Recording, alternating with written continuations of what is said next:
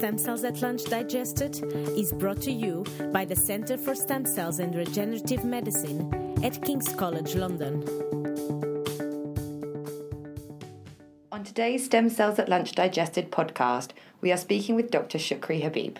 Shukry Habib is a research fellow here at the Centre for Stem Cells and Regenerative Medicine.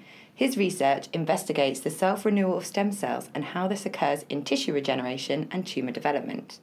Shukry, can you please tell the listeners a bit about your background and how you came to work here at the CSCRM? Yes, so I was born and grew up in Israel. I uh, studied biochemistry um, and I did master degree in Tel Aviv University. My bachelor was at the Technion. And after that, I got a fellowship and moved to uh, Germany, where I worked with Walter Neupert, a renowned uh, biochemist who uh, discovered many of the components of the mitochondrial machinery. And I specialized in um, the mitochondrial machinery during my PhD. After that, I uh, got a fellowship and moved to Stanford University, where I changed the topic. At Stanford University, I worked with Roel Nusse at the Department of Developmental Biology and I investigated the role of Wnt signaling in regulating the stem cells. Can you please give us an overview of the work that you and your team are doing at the moment? So, since three and a half years, I'm here at the center, and my work is based on what I did in Stanford, but we expanded it in different areas.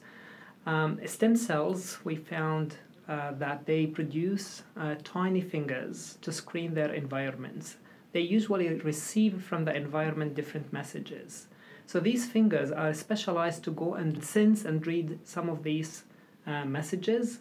They decide, depending on the content of these messages, if they want to read them longer.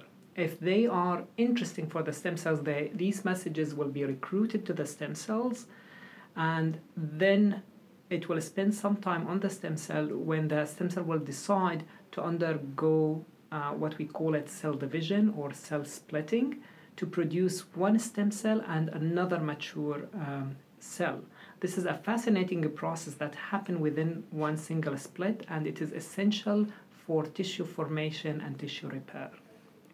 And we take this uh, phenomena and uh, try to learn more about these messages. Currently, we know how to write these messages and we engineer uh, human tissues by using human stem cells that read these messages and create a multi-layered human tissues. Thank you. Do you have a favorite project that you have worked on during your research career?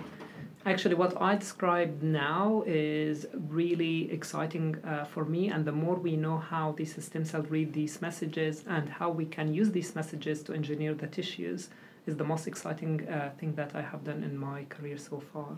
Well, it's great that you're working on it currently. and, and finally, what are your personal hopes for the future of stem cell research? I uh, really see a big potential in um, using stem cells for regenerative medicine, meaning for cell transplantation or engineering tissues outside the body to do a better drug screening, which is more relevant uh, to the uh, human, and take this one step further and engineer 3D tissues that we can transplant directly in uh, the patients to repair the organs. Thank you very much for taking the time to speak with us today. You're welcome.